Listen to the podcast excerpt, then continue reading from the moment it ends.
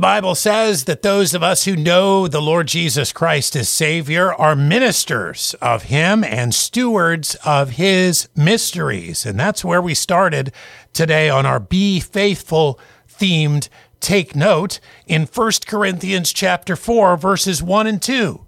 It also says here that it's required in stewards that a man be found faithful.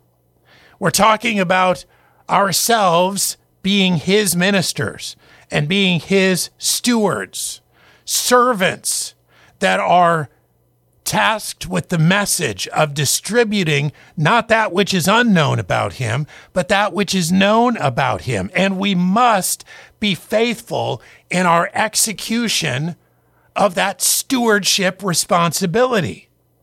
Now, you may say, well, that's a high bar that he's holding us to. Well, we hold the exact same bar.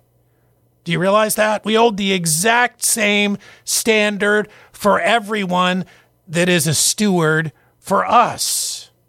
Let me give you some examples of that. How about your bank? Do you require your bank, your financial institution, maybe they hold your 401k or hold everything in your savings or are managing all your earthly resources? Do you require them to be faithful? Absolutely. Every one of us who have any intelligence whatsoever require that the stewards of our resources are faithful. We require it. Our insurance companies, we require that if they've promised us that insurance policy and we've kept it paid up, that they are faithful to execute their responsibilities. We require it. We're demanding our lawyer or our doctor or even our plumber or our mechanic. We require them to be faithful. If we pay them to execute a task, if they're managing that task for us, we require them to be faithful. It's required in stewards, and every one of us knows it instinctively. Those people are stewards of our money, sometimes our safety. In the case of like a lawyer or somebody like that, our good name, just our stuff and those things are all important, by the way. There's no doubt about that. They are very important.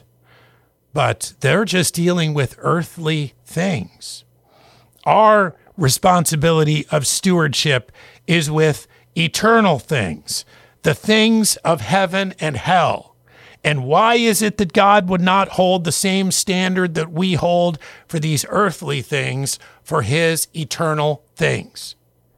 Of course, he does. He said it's required in stewards that a man be found faithful. So at this moment, we should be asking ourselves Have I been faithful in my ministry for Christ and in my stewardship of the mysteries of God?